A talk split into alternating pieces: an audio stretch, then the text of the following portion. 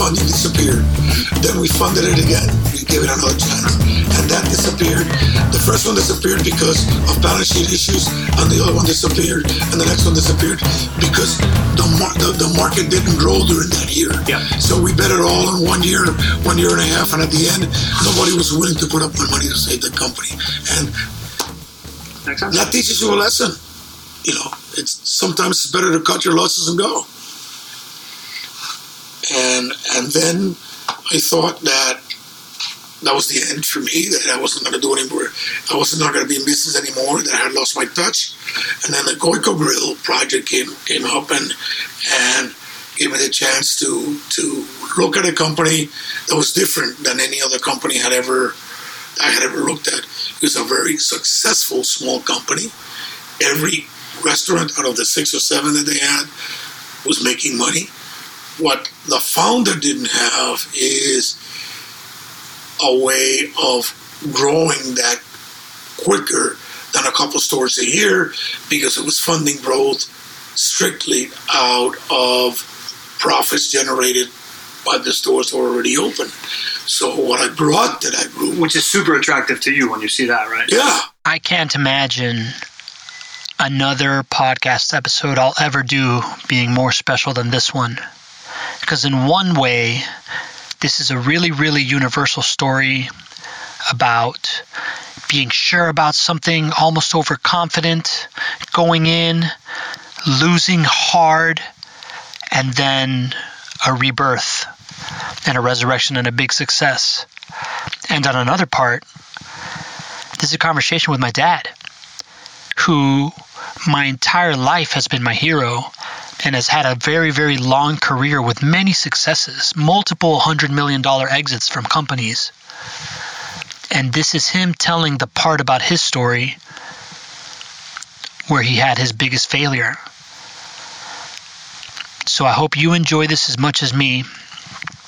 I plan to do a multiple part series diving deeper into my dad's career that I hope to make into a book, and I'm going to publish it through this podcast. So you'll hear about all the different phases of his really, really interesting life.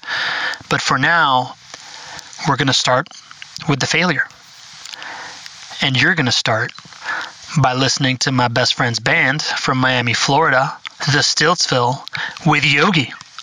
Take it away, fellas. One, two, one, two, one, two, three, go!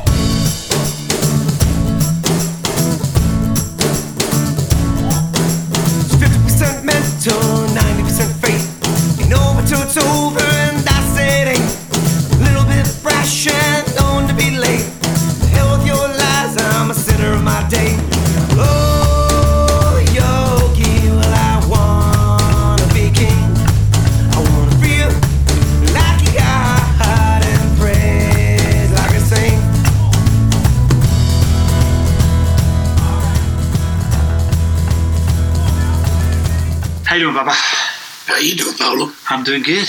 I'm doing good. How you feeling this morning? I feel a bit better. A little better. I had a lot of fun playing dominoes last night with you guys, and uh, It was a good domino. woke up a little bit with a cold. But that, other than that, I'm fine. Okay, Feel good. sounds good. So where are we? Well, you tell me. What do you want to talk about? Where are we? Where are we right now? We are at we're at Bird's Lodge. Absolutely. Bird's Lodge is kind of like a dream come true. Uh, it's a house in Lake Toxaway, North Carolina, which for many, many years I have been wanting to have. I've been wanting to own. It just never happened.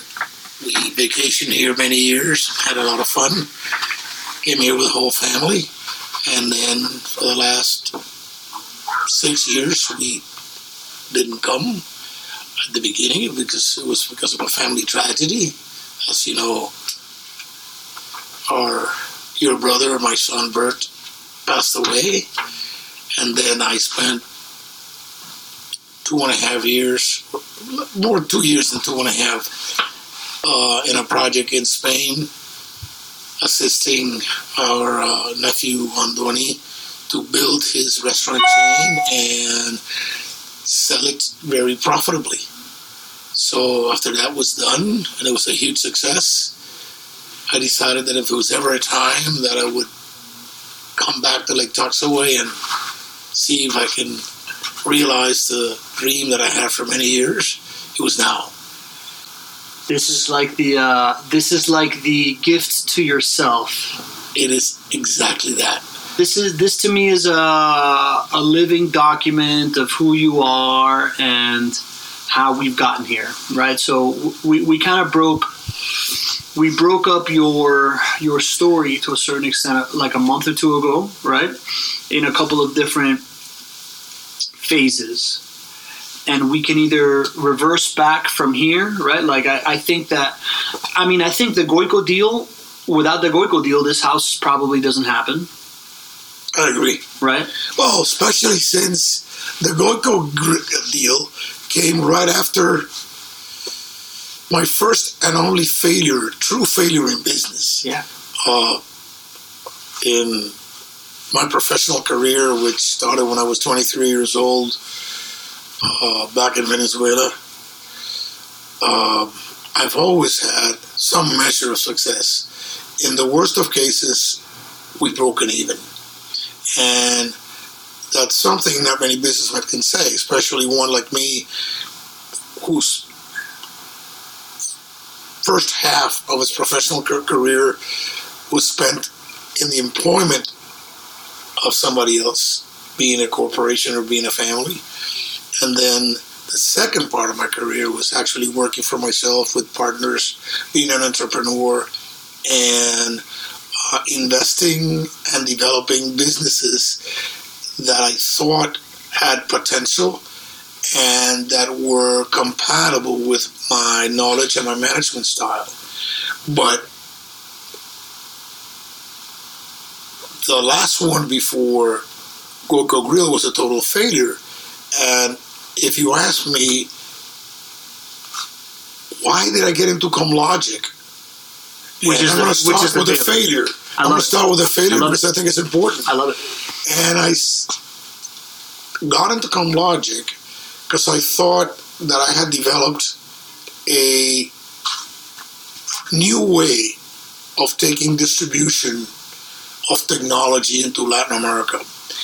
And that ComLogic offered me the perfect opportunity to do this while not participating in any way in the very competed and, and clogged up PC server software market. So this this was a company that actually dealt in new technologies, uh, such as devices and software that accelerated the use of the internet, both for the end user and for the operators, the big operators that uh, that that um, carried content in, So when- when the you- internet. When you say you developed a new way, is it because this was a different because these devices were accelerators and not actual software No, no, no, bases, or you had a new distribution way? That It's, it's a decided to go with? methodology.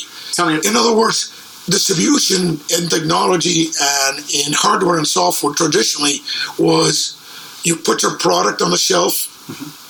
and then you developed a network of sub distributors and you would ask them to go out and create a market.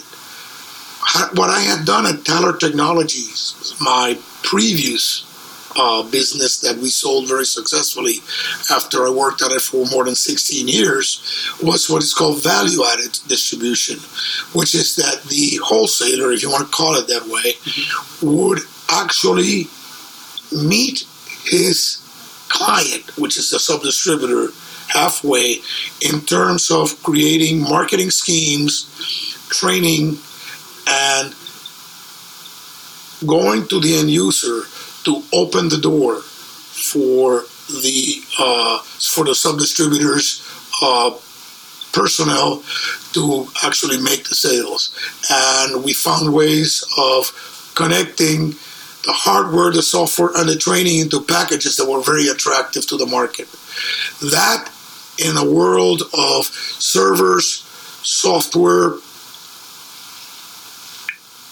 and uh, uh, let's call it voice equipment and software was was was actually very very successful uh, in, in in during my tenure as owner and president of Tallard Technologies. Because the market before was one person selling you the voice, one person selling you the software, one person selling you the hardware. Well, it was even it was even better than that. It was even I, I guess it was more primitive than that. Mm-hmm. There was one network for voice and one network for data.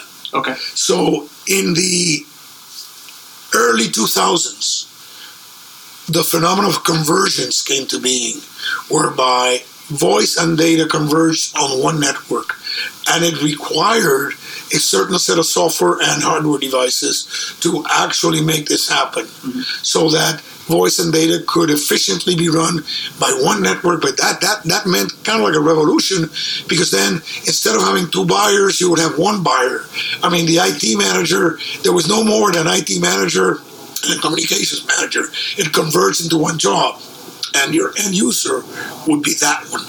Okay. So our network of dealers and sub distributors had to be trained and converted, to use that word again, to this new way of selling, so that they could sell both products, data and voice. And this was the undertaking that you would do with Comlogic, or this is what you No, did at this is what I did with Tallard. Okay. This is what I did with Tallard because we represented very prestigious brands such as IBM, Hewlett Packard, I remember. okay, AT&T, which then began it became Lucent, which then became Avayant on the Avaya on the corporate side, and we were able to bring all that network together and actually create a very successful distribution company that, at the end, when when we sold it to a uh, Brazilian company that was a subsidiary of the very large Itaú Bank in, in, in Brazil, we were about a 150 to 175 million dollars. They had a network, and instead of absorbing us, we absorbed them. In other words, they bought us out, and I spent the next two years putting together their their their dealer network with our dealer network, their countries with our countries, and we created the largest value-added technology distributor in Latin America. Uh-huh. It was that was the case, so that when in 2009, after I had after we had sold to Itaú, Uh-huh. uh, the second largest technology distributor in the United States was looking for a company to buy in Latin America, and their their requirements that they had to have over 200 million dollars in sales. It had to be in every country. They looked around and they had only one candidate, which is ourselves. So I ended up selling the company again at that time to Avnet, uh-huh. and I ended up staying maybe six or seven more months. Till in 2011, I finally thought that I had retired, and that's when I met Mr. Victoria, my partner in Comlogic, who had had this little distribution company with very in, with a very interesting product line. Um, uh, like I said, it was software and hardware in the voice area exclusively that would and and and also call center call center software and call and and everything that had to do with with getting enterprises efficiently connected to the internet and operators officially connected to their networks out there. So I thought that this was, to me, a very easy thing to do. My problem was that I didn't do my due diligence correctly. And the product line wasn't the problem, although we had no anchor line. It was there was no IBM, no Anchor no line, you mean like a flagship brand? a flagship, yeah, That you no can really- that you can really leverage. You go, when you go to, to a mall today, and malls may be dying today, but they'll die quicker if they don't have some sort of an anchor Sure. where people go and creates the traffic. I got you. So I didn't, we didn't have it in, in Comlogic. Didn't have an anchor brand, but it had a bunch of, let's say, secondary high technology lines Mm-hmm. that could be weaved into solutions. So we created So our our thing, my when I came in and I brought people in that that some of them had worked with me at Tallard, we tried to we tried to create, as opposed to selling products, software, hardware, we created a call center solution. Uh-huh. And we would sell everything that was involved in installing a very efficient call center that would be run through the internet.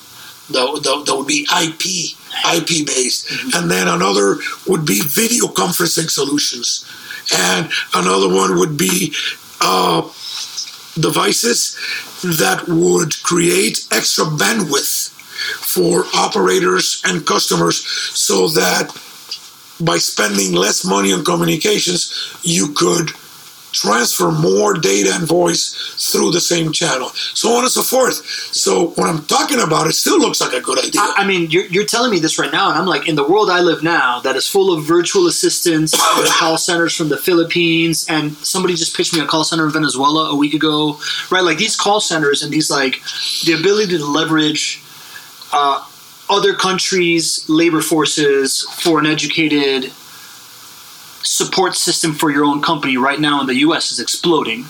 Content's exploding, right? Like the need for bandwidth, the need for this data to travel has completely tipped. So you're telling me this, and I'm like, how did this fail? Right? Like it, so- it sounds like a total home run. It- and this it- was five years ago, right? So you guys were right at the beginning, right at the cusp of like Facebook becoming a total digital platform with all this bandwidth and all this stuff and all these virtual assistants coming it failed. And I, when, I, when I say this, like I, I, I kind of want to hit myself in the head.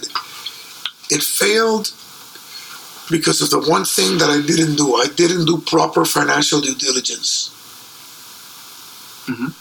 Because this fellow that I teamed up with, I'd known for 15, 20 years, he had been a minority partner in, in the talent venture.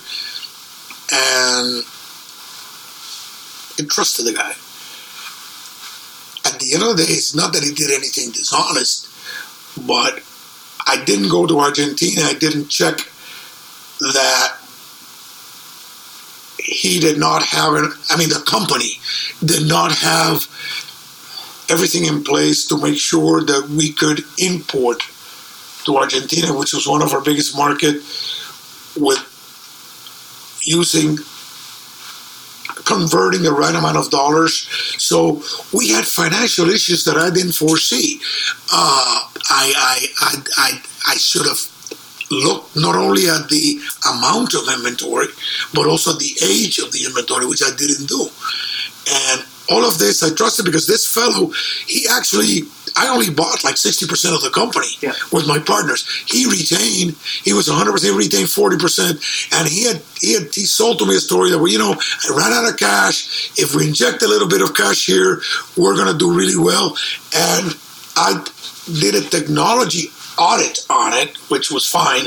I didn't do what, I, what was my specialty, which is a financial audit to make sure that we we had raised enough money and enough funding to take the company to where it needed to go. So what it ended up happening is that when we closed on the deal, and I go in there and find out, and I think that we're just going to take off selling, we ended up for the first year and a half virtually writing off inventory. And as you wrote it off, you had to you, you have to sell it sell it for whatever Liquidate. you know just liquidate. So we ended up in a liquidation mode. So by the time the first year and a half rolled around, we had the, the funding that we had that, that we had that we had brought to bear on the company that we had raised for the company was nearly not enough. The, the funding was originally to purchase inventory, thinking that you were going to sell what you had in stock? the funding was to purchase was was was to spend Mhm. in people and growth and buying other companies, on offense, but on offense, not on defense. and it was spent on defense. Uh, totally on def- totally on defense, and and in a way, I said, "How in the world did I do this?" And and it and, and I guess the, the lesson that the lesson that that taught me was that there are no friends in business. You got to do your job. You got to do your due diligence. If you're an investor, you got to go in there and, and, and, and do what it, what it takes to make sure that you look under every stone and that you, uh, at the end of the day, are comfortable with the balance sheet that you're getting.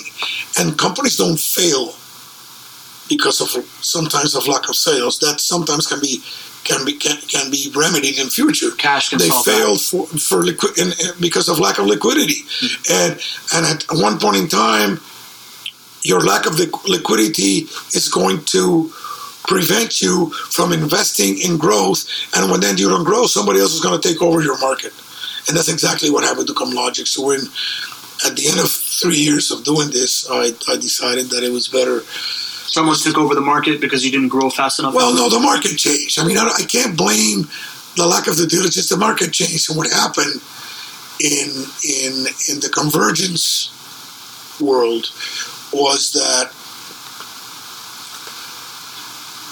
the cloud took over, Mm.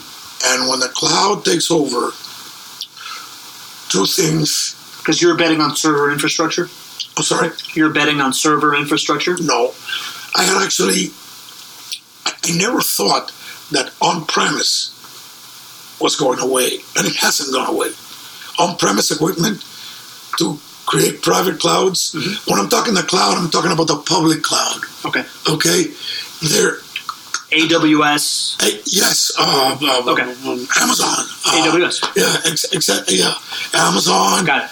Uh, Just making sure that. IBM. yeah, yeah. whatever, uh, Apple, Microsoft, yeah. Microsoft. That that's the public cloud now.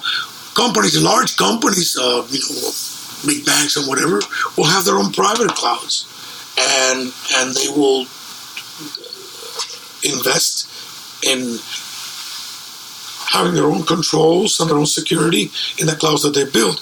But we're talking about 2011 or 2012 to 2015 when the whole in the in the area of the in, in the technology world, the discussion about the cloud was happening and was happening in force, I remember.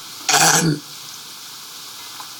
the companies that would have invested in private in on-premise equipment kind of held back and said, "Where am I going here?" And I spent a couple years uh, thinking about what they were going to do. In the meantime, they would buy off the public cloud to test it and see if that was a good deal.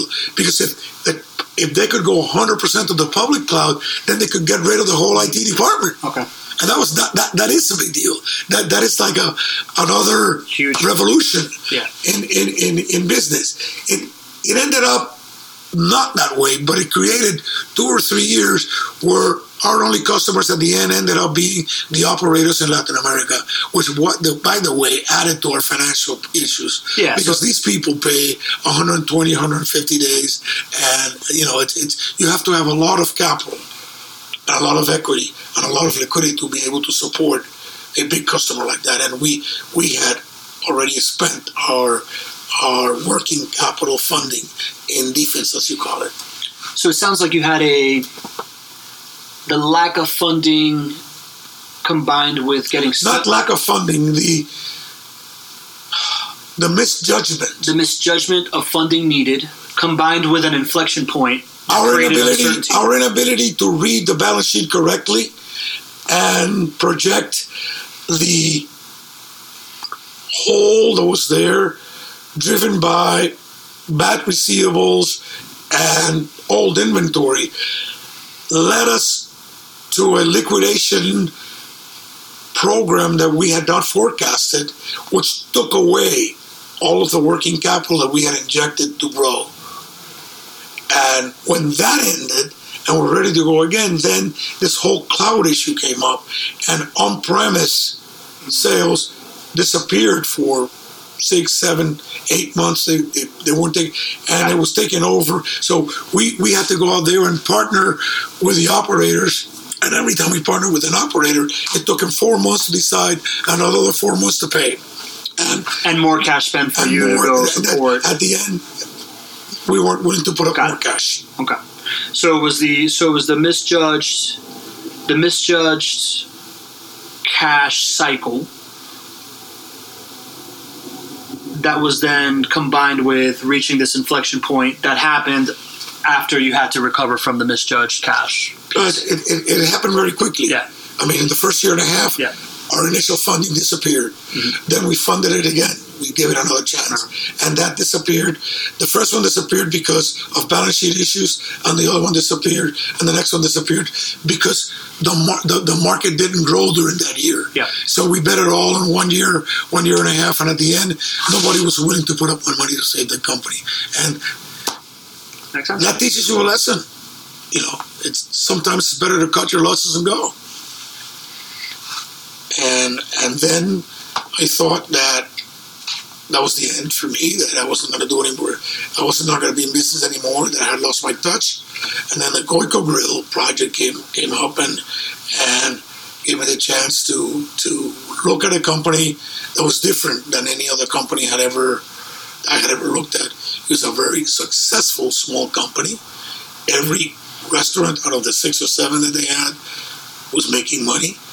What the founder didn't have is a way of growing that quicker than a couple stores a year because it was funding growth strictly out of profits generated by the stores that were already open.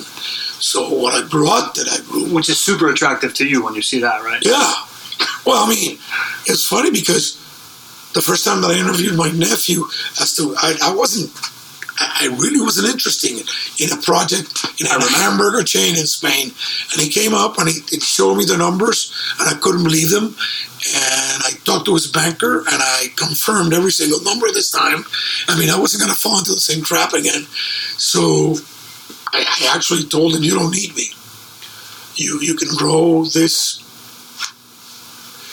You can probably open up for every two stores that you have open one year. You can open up another one next year out of the out of your own cash flow, and in that way, you will have in five years maybe 15, 20 stores, Mhm. and." Uh, 15, 20 more stores? No, no, 15, 20 total stores. Because when he came to, he had how many? seven, se- seven. Yeah, he had seven. Okay. He had seven, six or seven. I don't remember well, but six or seven.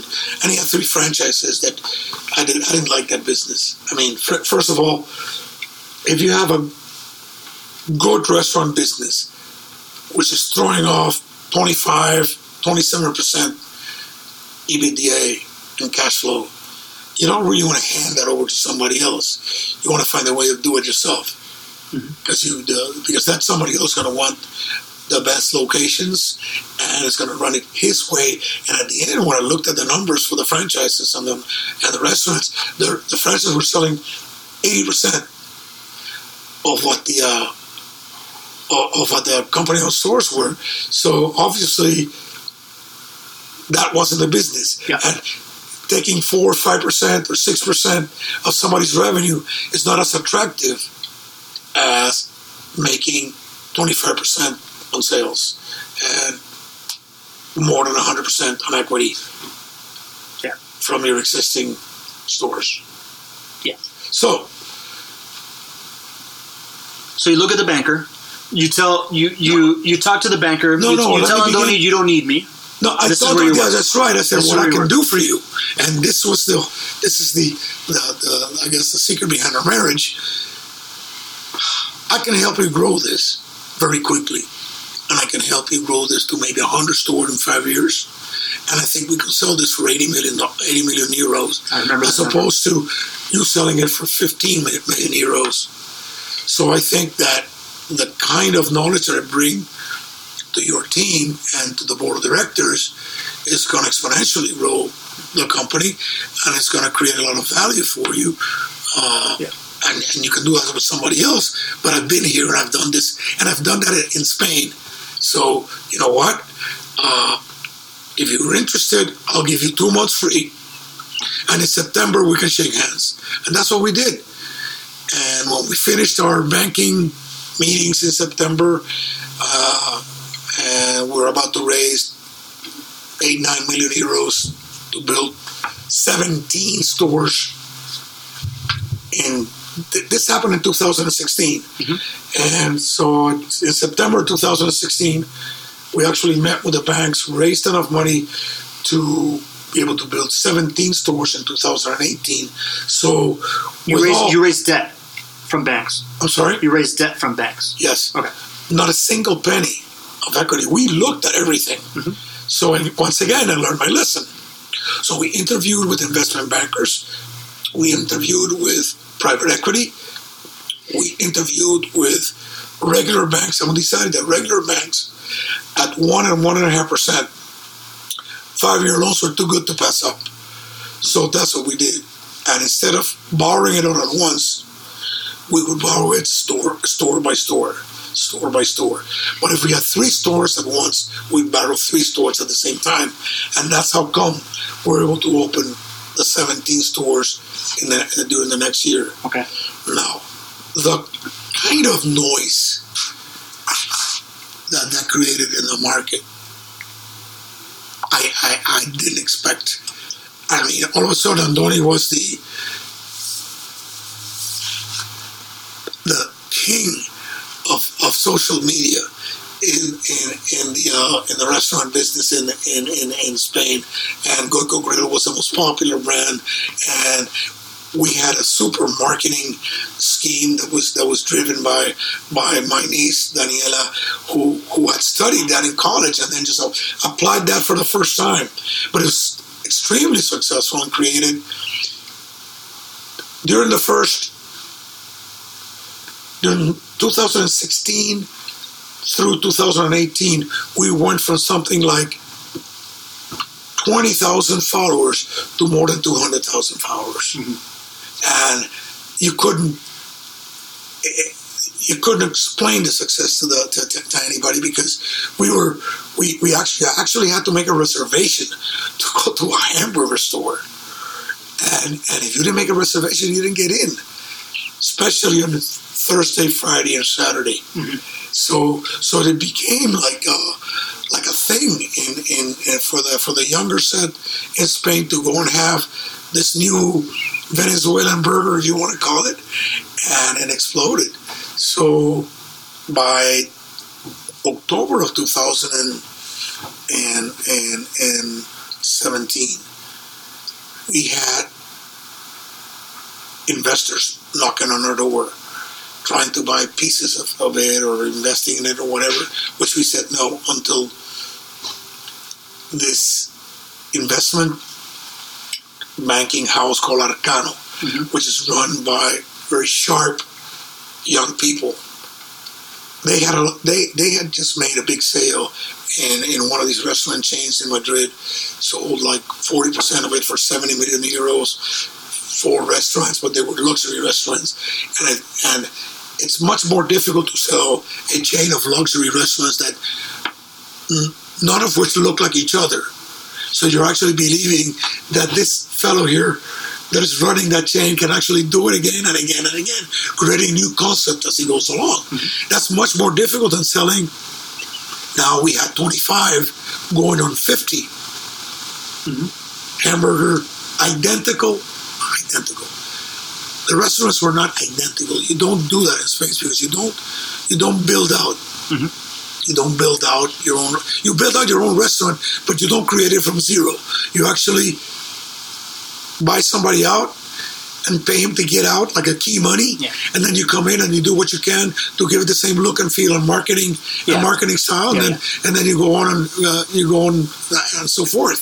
But we have managed to do that, and everybody knew that you were in a Goiko grill when you were in a Goiko grill. You you you created the Starbucks effect, right? Like I can go to a Starbucks in Rio de Janeiro. Daniela and Tony did. Well, that was what I, what I did is Yeah, yeah. what I did, and, and the management team there is we created a, a, a financial scheme, if you want to call it, or a financial method that whenever we saw a location that we liked, even if there were two at a time, we had enough money to go out and immediately buy that location and immediately start the build out mm-hmm. and open up in 45 days. So I want to dive. I want to dive really deep into. I want to dive really deep into Goiko, but I don't want to do that right now. I want to. I, I think this is this conversation right now is a nice little kind of like teaser. Like if we're going to look at this as a series, I think this is a nice teaser conversation. Here's where I ended up. And this is where we end. This is the last years of my life. This is the last well, the last years for now, right? Good. I'm sorry. I should have said that. The last year through now. Okay. And that being said, I also want to say you went from a plan to sell Goiko for 80 million euros in five years. And what happened? Well, what happened Just after give, that? give, give me the end. We actually hired these these people from Arcano, and we gave them a I, I want to go deep into the Arcano story. I want right now. Give me the headline. What was the headline? Instead of five five years, eighty million euro exit. It was two years, 150 million euros. two years, one hundred fifty million euros. That, that's that's what happened. Okay, cool. So that's that's what we're gonna get into in in a future in a future conversation. If it's okay with you, I like the idea that we started off with the failure point and what we can learn from that. Right. So so I, I think that's very important, Pablo. I think that people look at failures and they forever regret them.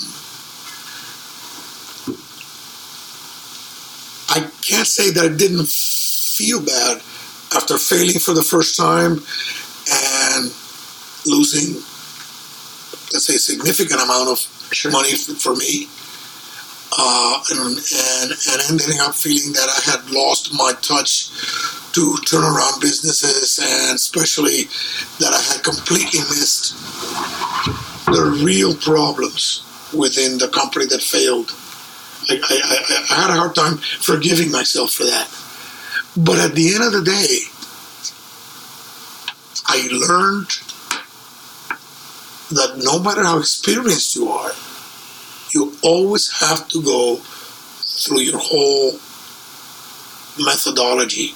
If you're going to purchase a company, if you're in the business of being an entrepreneur and you're going to purchase companies together with partners and you're the lead guy, then you have to make sure that you have a tickler list that you go through so that you convince yourself that this is the right thing for you to do. And it is as much about the balance sheet as it is about the P&L.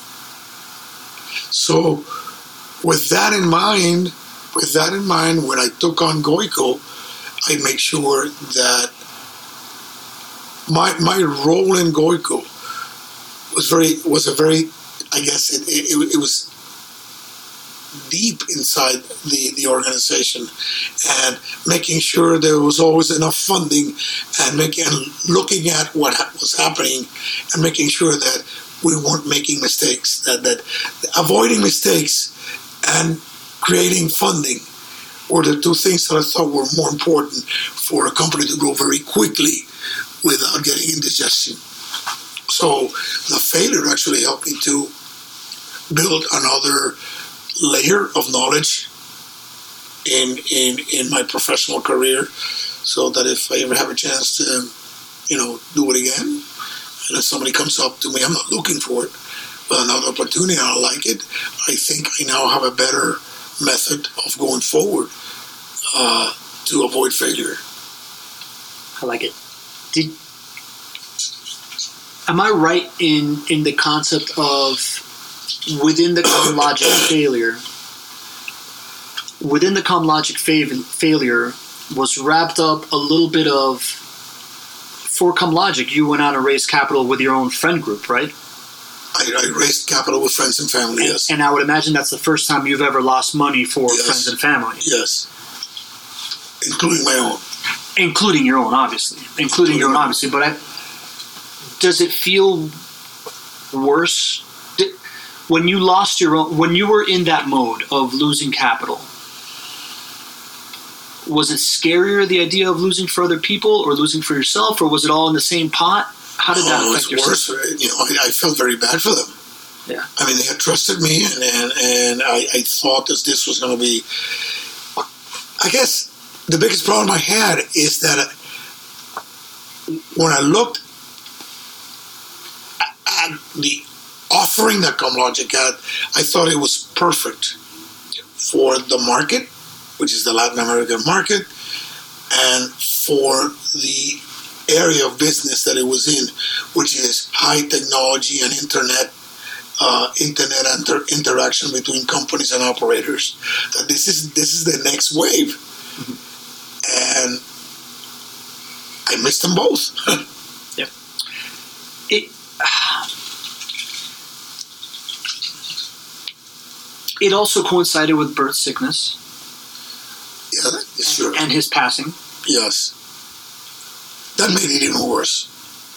Did that? Do you think that clouded your decision making, or or is it just a on the on a making things worse? It, No, it no. What your, it did, what it did is, is that it increased the pain. it increased the pain. I, I did, it didn't. I don't think it clouded my decision making because, I, in, in a way, had Comlogic been very successful, I would have not paid as much attention to it, and I would have paid more attention to grief. Because, as you know, there was not much that we could do about Bert, Correct. and whatever had to be done was done. But increasing family grief, increasing my suffering would not have helped me that much. So that in a way, the concern and worry that I had about not losing Comlogic as a business kind of took my mind away from that inevitable grief that was that, that, that, that we were going to lose Bert.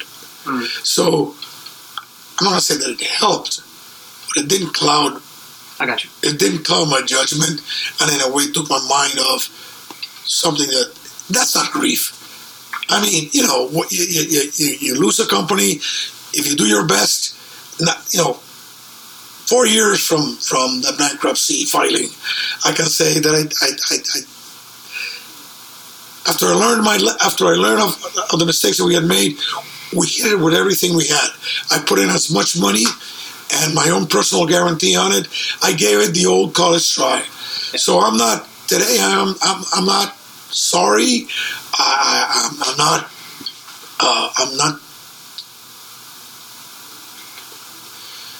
thinking about that in a, in, in a way that, that that it hurts me. Yeah. And I still grieve about Bert. So Of course. you know, they're two different, completely different things. Mhm. So no, it didn't. But but it was hard. I think 2015 was the worst year of my life. In the sense that's the early in in January three we lose Bert. Mhm. He passes away, and in December we declare bankruptcy in Comlogic, and that that whole year, Yeah. it was grief and bankruptcy. Come on, Bookends with loss. huh? Bookends. It got Wow. bookended with two no big losses. kidding, no kidding. That that that now that, that it, it it it it took a lot, lot out of me. Dad, I mean, I remember, I remember seeing you. I was very depressed. You were depressed. I was very I- depressed. Dad, I, I mean, I don't know if I've ever told you this. I've told Andoni this, right? But I, I saw you and I'm like, I'm losing my dad. Like I thought you were echado pal piso. Like I mean, not not that you'd given up or anything like that, but I, I saw I saw the depression and your lack of ambition for things. And until until the Goiko thing happened again, that completely re-energized you and reinvigorated you. And I've told Andoni this too. I- that I will be forever grateful to him. Not for the, I mean, of course, I'm very grateful for the economic Uh, amazing success financial windfall. and, and amazing financial windfall. But Yeah. but more the fact that that he gave me he gave me back my personality. 100. percent Uh, he gave me back my confidence. Yeah, I mean, Goiko Grill was like a like a, a rebirth in business. 100. percent 100. percent Together with the fact that it happened with family that I love so much. amazing people. How could how could I how could it be get any better than that? I'm going from the worst year of my life to the best three years of my of of, of, of, of, of my current professional life. Yeah. So good. I'm glad. I'm glad we got that down because I completely, I completely agree, and I'm, and I'm, I'm glad you see it that way. And I think it's, it's important to acknowledge what this, what this whole thing has played in, in just your, your health and your longevity, man. Like I, like I, I, there's no doubt in my mind that this added years to your life, which is something that I am forever grateful for. Right. So that being said, long, long career as a businessman, entrepreneur. A couple of the a couple of the things we're going to talk about right you were born in cuba i think i think the i think the cuban immigrant story is being lost as your generation starts to I think we should talk about it in our next chapter. for sure Let's let's go chronologically in our Yeah. next chapter. I think what we've done here is we have created like a state of the union. Mhm. Here's where I am.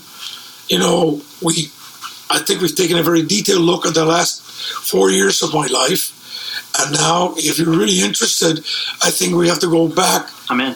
to when I was in the cathedral school in Cuba, the first 15 years of my life that, that, that we that I spent with my family uh, as a middle class uh, family in, in, in Havana. A, mi- a middle class family with a super high quality of life, living in a in a beautiful mountainous island, going to the Havana Beach Club, and No, I didn't go to Havana Beach Club. No?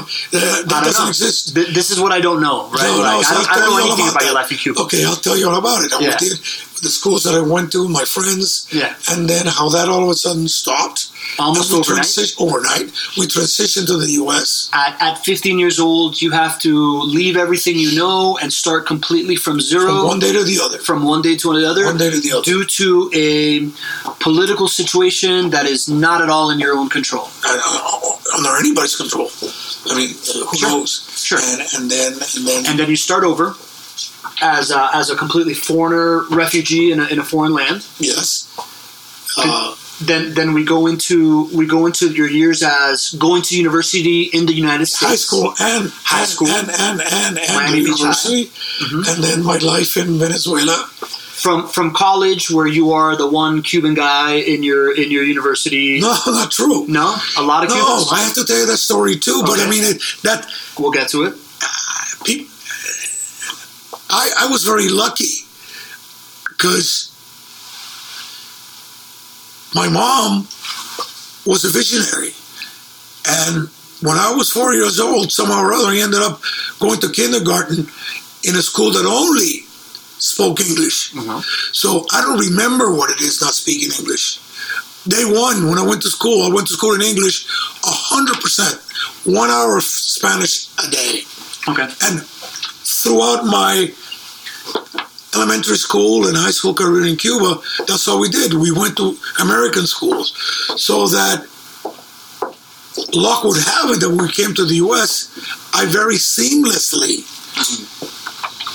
fit into the society of the typical kid that goes to public school, makes friends. Yeah, yeah. I mean, all the other Cuban kids were busy learning a language, and I was busy just going to school. I want to dive into that for sure because I, I, I feel that's that. something that requires a little bit of discussion. Yeah, I want to. I want to talk And about what happened? How did, how in the world did I get to college and, not, and, and and never paid for it? That that that's a cool story too. That's a cool story. I think it's cool. I, I think it's cool too, right? I and I, and I, I definitely want to get into that because I, not the same, right? But I, I remember life before I spoke English, and, and I, you know, my first one of my first memories is walking into preschool in St. Thomas, not knowing English. It, and I have grown up completely American, right? Completely Americanized. Yet there is still. There is still a delineation between me completely. When I say I don't remember what it's not speaking English, Yeah. it's because I'm 74 years old. So I don't remember Yeah. the first four years of my life. Sure. But I do remember kindergarten. yeah, yeah, I got you. I got And, you. and, and, and, and going there and beginning, Yeah. I'm, I'm beginning my formal t- education Yeah. in the Cathedral School of Havana. So then you go University of you go Stetson, University of Florida. You graduate. You move to Venezuela to work for IBM. Yes. We're going to get into that. That is the world when you were a handful of people in the world at that point that knew that computers were more than a calculator. That what? That were computers were more than a calculator. Yeah, yeah. At that point, you you you got there at the advent of personal computing. At the inflection point. At the inflection point. Not personal computing. Actually, accounting, personal computing did not exist till right. 1977. We're going to get to that too, right? yeah. Yeah. Till 1977. Okay. So computing as a business system, Computing for business. but not personal. and not accounting machines, Mhm. computers. Okay. Because accounting machines More than a were programmed Yeah. by putting cables together. Uh huh. These things that I dealt with as software. Ah. It was the it's the beginning of the software era. okay. I mean, who would know? At that time, software was given away, and the computer was very expensive. Mm-hmm. Today, the computer is very inexpensive, mm-hmm. and software is what actually makes the business. So, So- we'll talk about that. So, talk. so you're there at the birthplace of that. From there, you join a very powerful international conglomerate family, right? Or, well, a family that owns businesses worldwide at the time, or No. they were expanding No, worldwide. no, when you, they were they were not. They they they, they owned three businesses in Venezuela. Okay. But this fellow, uh, Gustavo Cisneros, he and Ricardo, they had the vision that they were going to buy 50 companies in Venezuela. And then after that, four years after that, they said Venezuela's too small. Let's go to the U.S. and buy companies, and then let's go to Spain. So these guys were very, very aggressive entrepreneurs. yeah, And I think they invented the leverage buyout method. I, I've heard that story, and I want to get into that. The leverage buyout, take a corporate takeover of companies, right? No, not no, Leverage no, buyout? no, no, it's not. You can take over companies by buying them out. Mm-hmm. But leverage buyout is doing that with 20% capital and 80% debt. Twenty percent capital, and okay, so leverage 80% debt. buyout. So you're actually betting that this company is going to grow enough from what it has to, to pay for its debt. Yeah, yeah, yeah.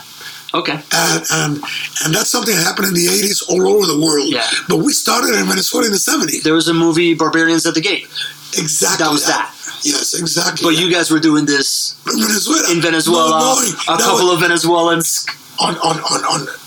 Yeah, bought about 30, 40 companies. that 30, way. 40 companies, and you kind of spearhead. I don't know if you spearheaded, but you were instrumental in all I of was those. part of the group. You're part of that group. I was I was the guy that did the financial models. Yeah, there you go. There you go. So then that brought you to Miami. Well, it brought you to San Francisco first, where, and I want to talk, this is a whole nother thing, right? Like the advent of personal computing. You told me some story about how you were talking to the guy that had the thing that He was invented- the rival to Compaq. Yes, no, no. He he. This is the guy that invented. It was called Adam Osborne. He invented the the the uh, the the desktop. Uh-huh. He invented the at that time was called portable computer. Portable computer. Portable computer. It was portable because it was like a long thing like that and it had a little handle. Yeah. And it had uh, an operating system that doesn't even exist today. And, and this was this was a big deal because I met the guy that actually created the first one. And there's and there's a funny story about this Yeah, guy because he ended up being bankrupt Yeah. the other day. Amazing. Yeah. From there, we're in Miami. We get moved. You get moved to Spain to buy a. No, no. I was sent the group that I was working for Mhm. after IBM, the Cisneros, after buying, after creating one of the largest groups in Venezuela by actually buying companies on an accelerated basis. All right. Uh, in 1981, they decided that they want to do the same thing in the U.S. So one of the brothers comes comes here to do that, and he and he starts buying companies without a method. So all of a sudden, he decides that he doesn't want to do that anymore, and he he, he had in mind to bring me to the U.S. I was the perfect candidate. I spoke English. I was educated here. Yeah. I, I was comfortable in Miami. Yeah. So, but he didn't say that. He said, "Help me." At that time, I was running the biggest company, which was the supermarket. The supermarket guy. business. That's a four, five hundred million dollar company with hundred and ten supermarkets. Uh, Sure. restaurants, etc. We'll get into that. Whatever, we'll get into that. So he sends me to San Francisco to help him out in a company that he had bought that he wasn't sure whether he was going to make it or not. So Is this we, we go, no, No. this is called, this, this was uh, It doesn't matter. online computers. It was, it was a, Online. a, a company that franchised computer stores. Okay. And this is 1982. Uh-huh. And we, you were very little. Yeah. We got sent to San Francisco to help run this company. Uh-huh. And he says, come back at the end of the summer, but help me put this together. Spend a couple of months in San Francisco, see if you can help because I think I made a mistake here. This company is not, you know, it needs to grow. It has no, it has no business. So I go to San Francisco, and at the end of that, let's say, of our, when I was, you guys were going back to school. Mm-hmm. So, so in, in late August, I tell my boss, Mr. Cisneros, hey, I'm ready to go back. So no, you're not coming back. So you're staying in Miami because we're creating a group there. You're going to lead it, and I, I, I want you to build or help me build a significant group buying real companies over the next years. So that's the that- inflection point where you went from like guy on the team to lead a new vision, a new thing. Well, I first went from guy on the team to managing, Mhm. and from management from managing to international management. Where instead of management one company, my my uh, mandate was to look for acquisitions, Cool. make the acquisitions, and then set up management teams Awesome. to run it. Okay. That's what that's what I did. And that's when we landed in Miami. That, that's when we landed in Miami. That was my mandate. That was the mandate. and through from 1982, end of 1982, through end of 1984. That's what that's what I did. Okay. And then in 1984, these guys bought another problem in Spain, a very large company, Galerías Preciados. And how I got sent there was because they first sent a brother-in-law who resigned. So all of a sudden, I got sent from the U.S. to Spain to run this new acquisition, who was supposed to be their new baby. So in a way, I became for this family. I became like the Marine Corps. Yeah. Like whenever there was a problem, I would go there, try to solve it. You're the Whether- cleaner. Whether, whether no, whether the problem was to create a group, Yeah, yeah. or the problem was to manage a, a, a company that, Sure. that, that was Sure. that needed to be turned around. That's that's what I got to do. Yeah. And that's what, that's what I learned. And when I became an entrepreneur, I looked for troubled companies that I could buy cheap and turn around. I, that that that that's that was my that, that, that was my at that time. That's what, what my resume said that I could do, and that's what I like to do. By the way, at the end of the day, So to so to bring us back up to date, so we go to Spain. There, they they buy this large company. At some point in that journey, you decide you're not. Then they sell. You decide you're not going back with them. no, You're going to go off on your own. I was gonna go. I was gonna go back with them. The problem is that that that was like a huge success. I mean, we bought a company for like a million dollars, sold it for two hundred and change, and I thought I wasn't treated right on the exit by my boss and my friends. So at that time, I didn't have any. You know, okay. So I thought so.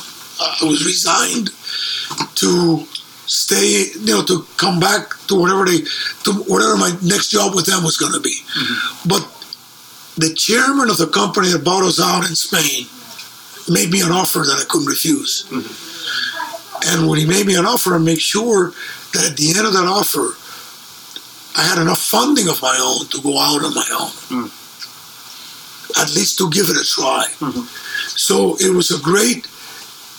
So I stuck around for a couple of years, not working for my previous bosses, working for this new guy, who at the end rewarded me, and I came back to Miami with what I thought was enough money of my own to make sure that I could be independent.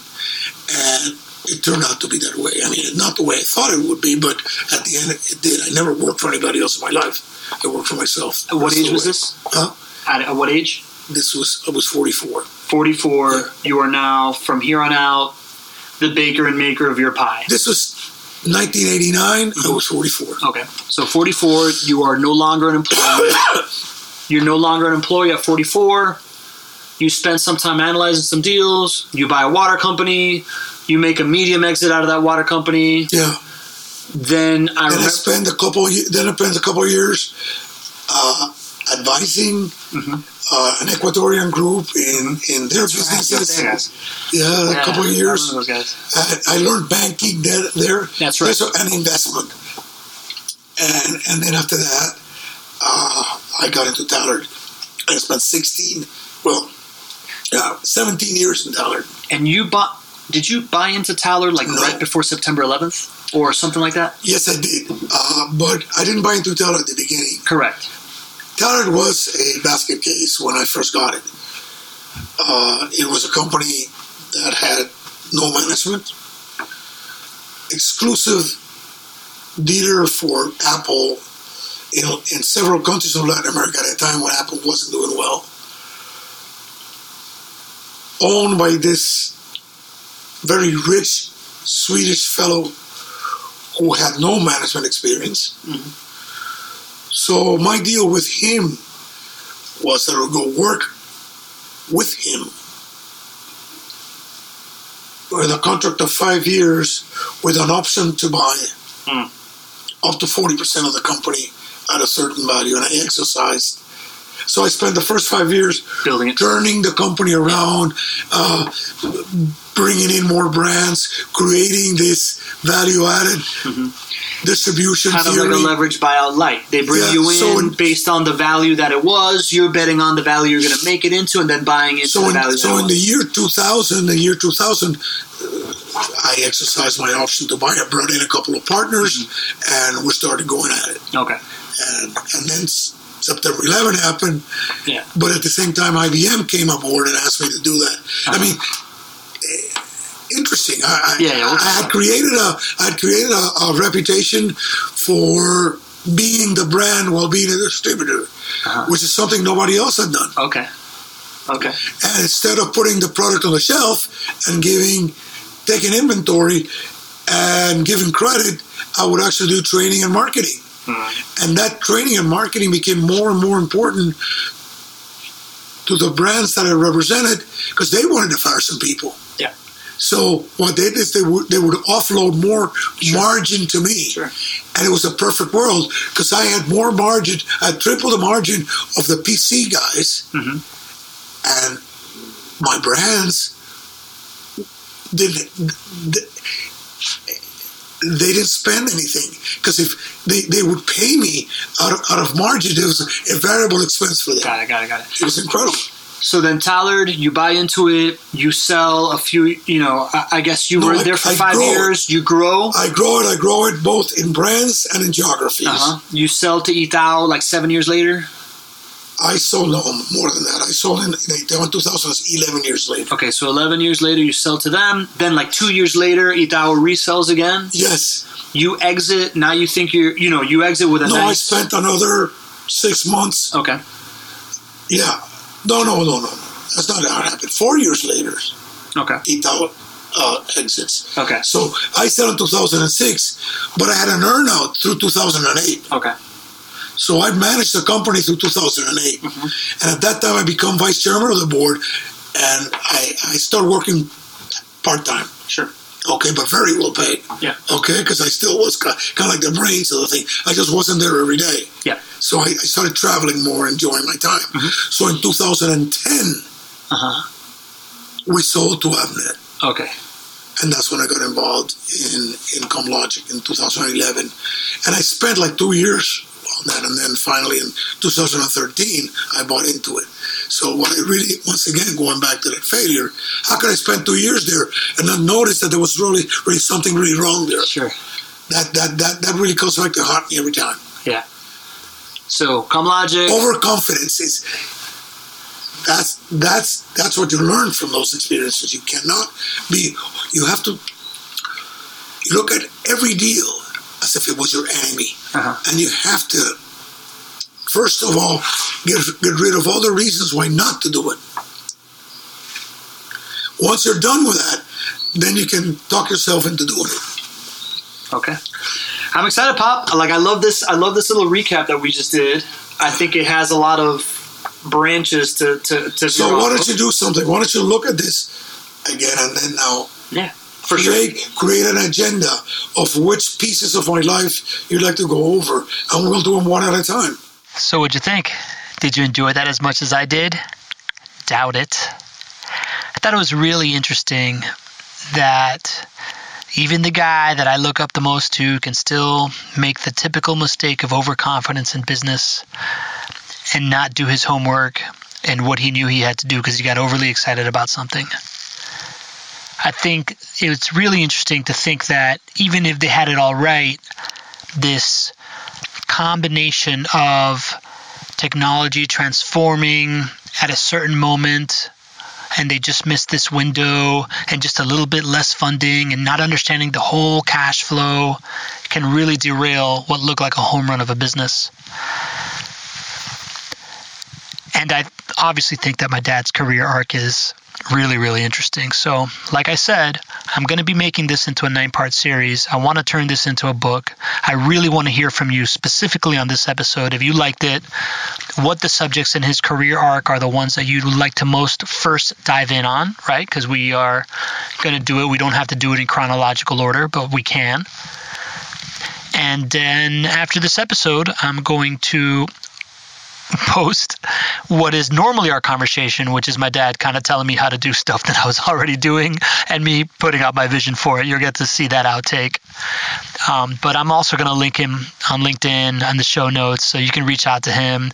I encourage you tell him what he thinks. I, I see my dad as like uh, Papi on the Le Batard show, who's the crazy old Cuban guy about sports.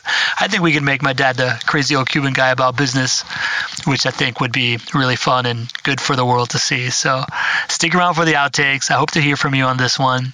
And uh, I'll let the Stillsville take it away with the rest of Yogi. Enjoy.